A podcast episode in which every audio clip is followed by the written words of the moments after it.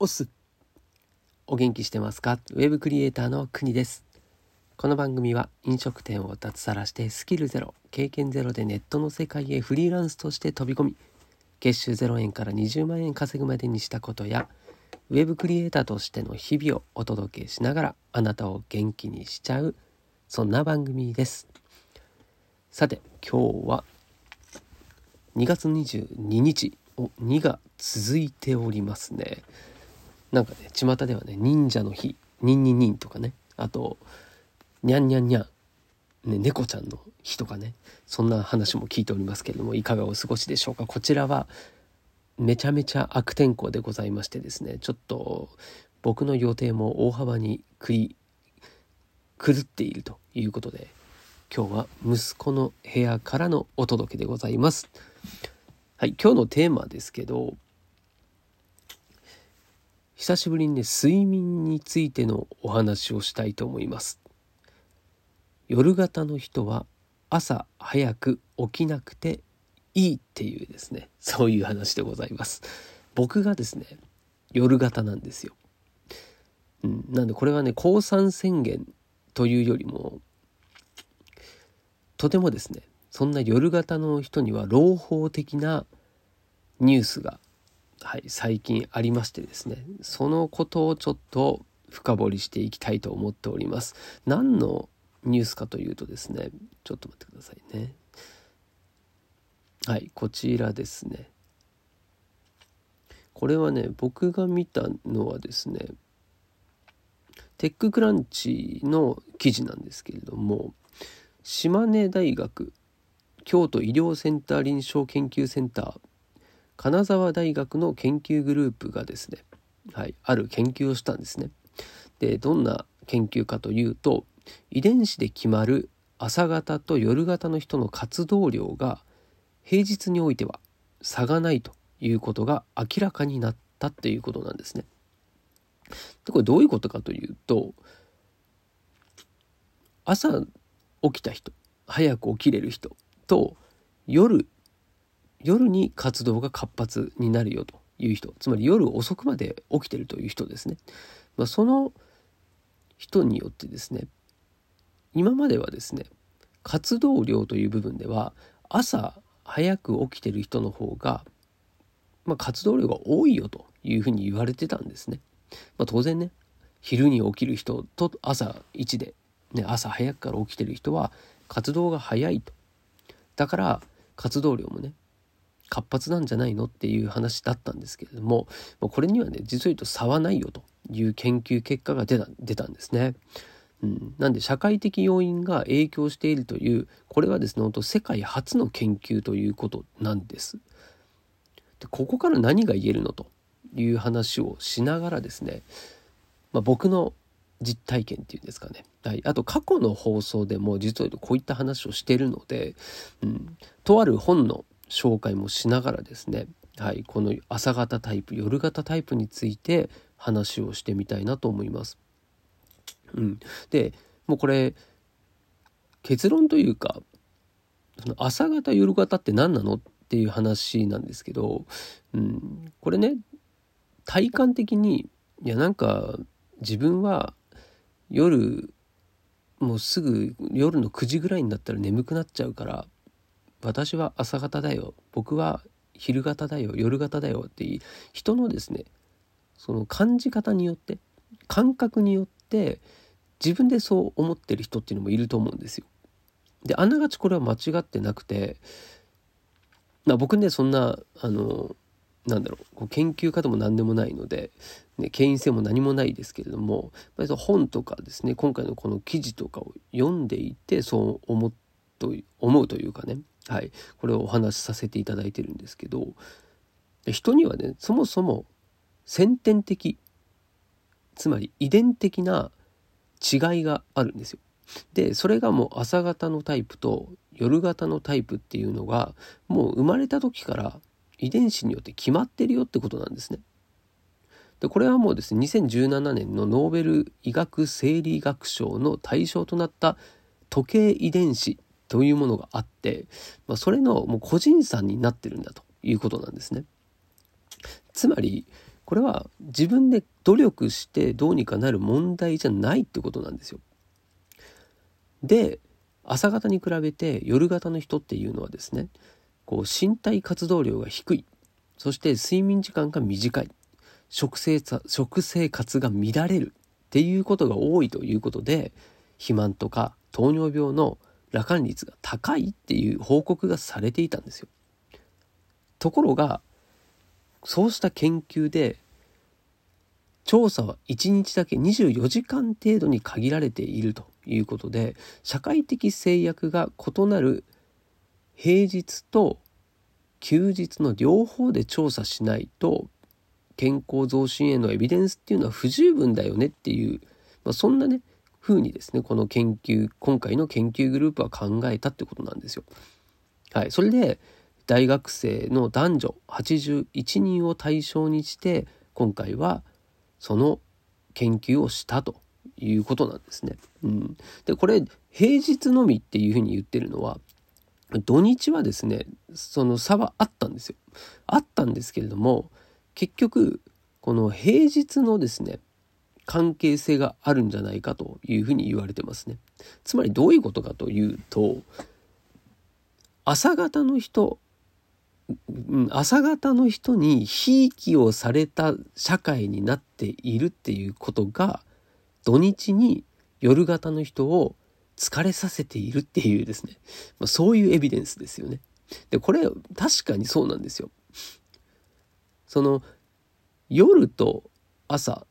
2つの型があるのに、これ大きく分けてですよ、2つあるのに、世の中は朝早くに起きてですね、そして学校に行ったり会社に行ったりするわけじゃないですか。でもね、夜型の人はね、そもそも覚醒する時間帯も違えば、一番集中できる時間帯も朝型の人とは違うんですよ。つまりこれはですね、差別ですね、もう。で僕も夜型なので、これはですね、本当もう声を大にして言いたいんですけれども、この今の社会の仕組みが結局はですね、夜型の人を苦しめているってことなんですよね。だからね、もう本当ね、この夜型の人はもう今ね、僕のこの話を聞いてそう、その通りというふうに思うと思うんですけど、これねどうにかしてほしいですよね。うん、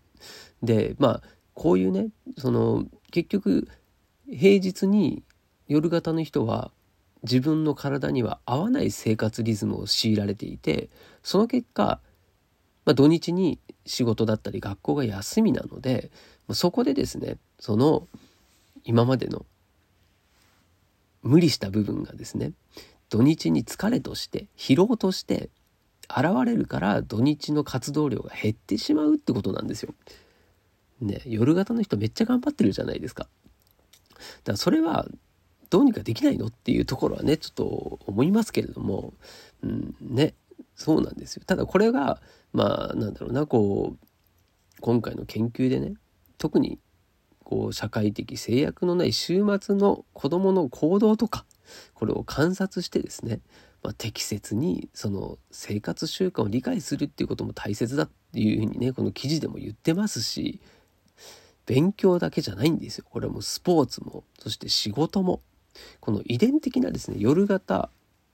朝型、この個性ですよ。もうこれはね、個性をこう考慮して最善のパフォーマンスを発揮できるようにした方が社会的にもいいじゃないかと、そういう話ですね。どうです？でね、これ、僕も夜型なので、そういう夜型としての主張になっちゃうけど、これさ、思えばね、その生まれながらにしてっていうのは、他にもいろいろあるなと思うんですよ。でそれはね、分かりやすいので言ったら、もうね、右利き左利きなんていうのも、生まれ持ってねそうだったりするじゃないですか。ね、女性と男性だってそうですよね。で今回僕夜型ですけど、じゃあ右利きと左利きだったら、左利きの人の方が社会的にですね不利なわけですよ。これはもうね、左利きの人はもう生まれながらにしてもそうだから、しょうがないよねって形で今までもね生活してると思うんですよ。ね、こう飲食店に行った時にね、こう席座るのは一番ね左端がいいとかさ、ありますよね。あと改札だってさ、切符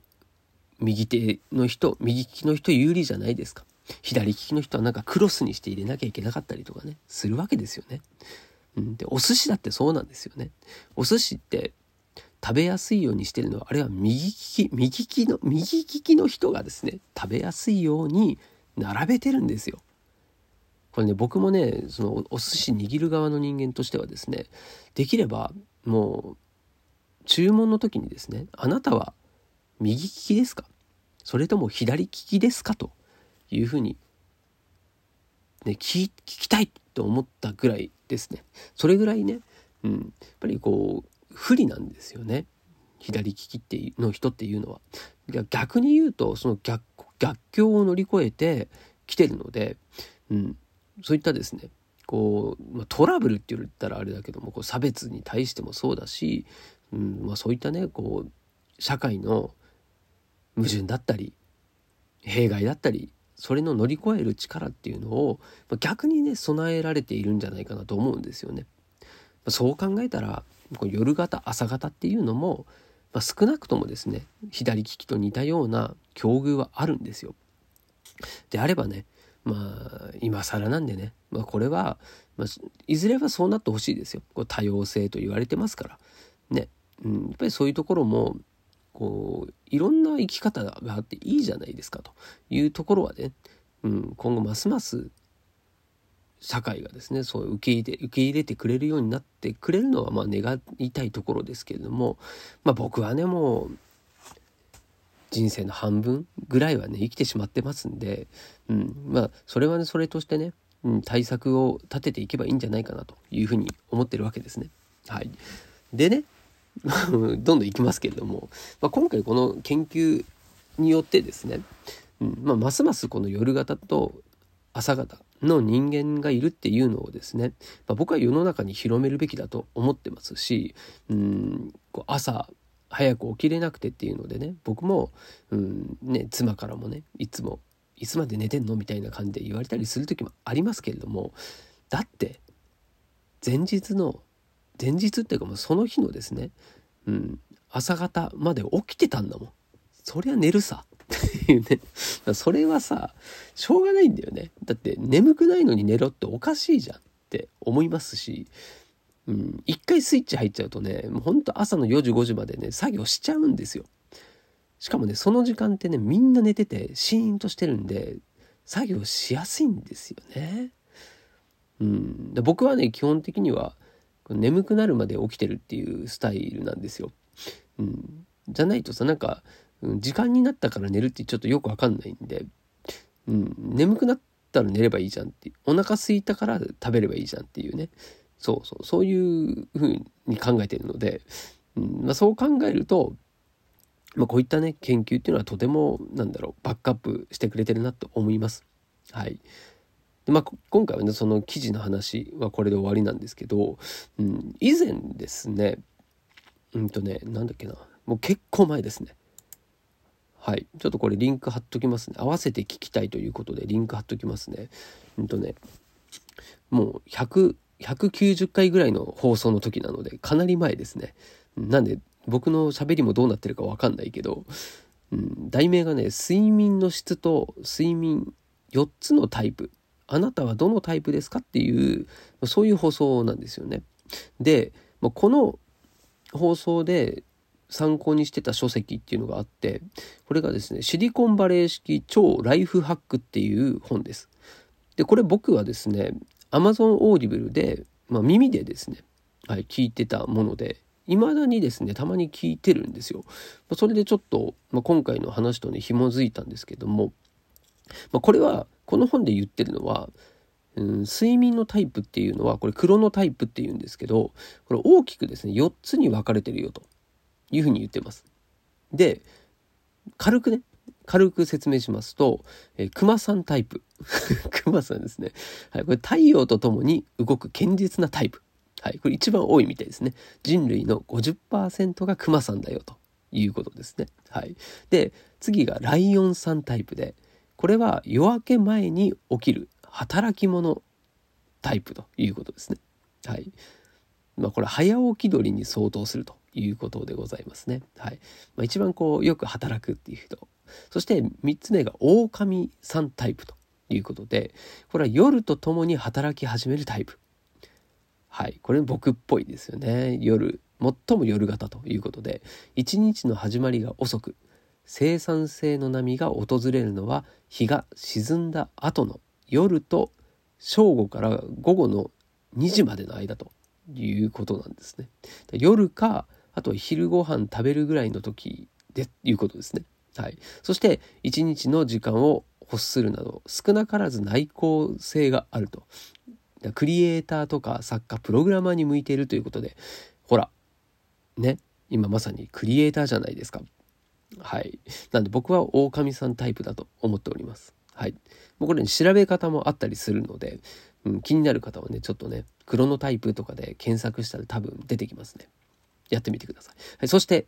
4つ目がイルカタイプ。はい。これはですね、寝つけない完璧主義者タイプということで、その日にしようと思っていたことが終わらないと、夜中まで失敗などを引きずったりしてしまうという。眠りが浅かったり、夜中にしばしば目が覚めると。で、再び眠りにつくのが難しいということで、だいぶですね、睡眠が不足しちゃう、睡眠の質が悪いタイプになってますね。でも少なからずそういう人もいて、これもそのクロノタイプって言われるものなので、つまりは、これもしょうがないっていう部分もあるんですよね、人によってはね。なので、この4つのタイプにまず大きく分かれているということを知るっていうことと、あとは自分がどのタイプに属しているのかっていうのをですね、これは分析した方がいいんじゃないかなというふうに思います。はい。なので本当ね、睡眠の質とか、あとはなんでその睡眠が大事なのかとかね、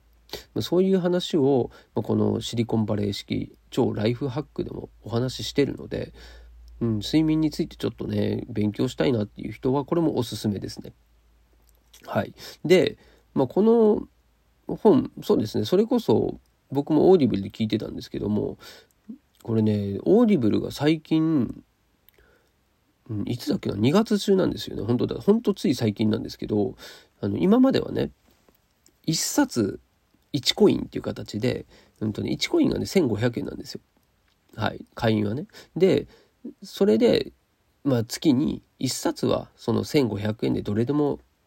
ね、聞けるよっていうもので、通常だとね3000円以上から、だいたい高いのだと1万円ぐらいするんですよね。それを今安く買えますよっていうものだったんですけど、今のこのご時世ですね、ついに Amazon もこう1コイン制度っていうのをやめてですね、聞き放題制度に変えたんですよ。そうなんです。これ結構大きい変化で、今まではね、その1冊しか読めなかったんですよね、月に。で、それが、月に同じく1500円払えば読み放題っていう形になったので、読み放題、聞き放題ですね。なんでね、これめちゃめちゃ良くないですか。で、さらにこの無料期間っていうのがあるんですよね。無料体験っていうのを僕もたまにお勧めするんですけど、この無料期間中はですね、これ30日間なんですけど、これも同じく聞き放題なんですよ。今までのね、その1月に1冊もらえますよっていうふうに、ご案内をしてましたが、これがですね、その月はもう聞きまくれば1冊どころじゃなくてですね、何冊聞けるかっていう。なんでこれね、まだその無料体験してないっていう人は、ちょうどこのシリコンバレー式超ライフハック、これも聞けますし、聞けるのかな、ちょっと対象の商品でも 1万2000とか言ってたからな、1万2000冊とか言ってたんで入ってると思いますよ。その他もね、本当有名な書籍とかもいっぱいあるので、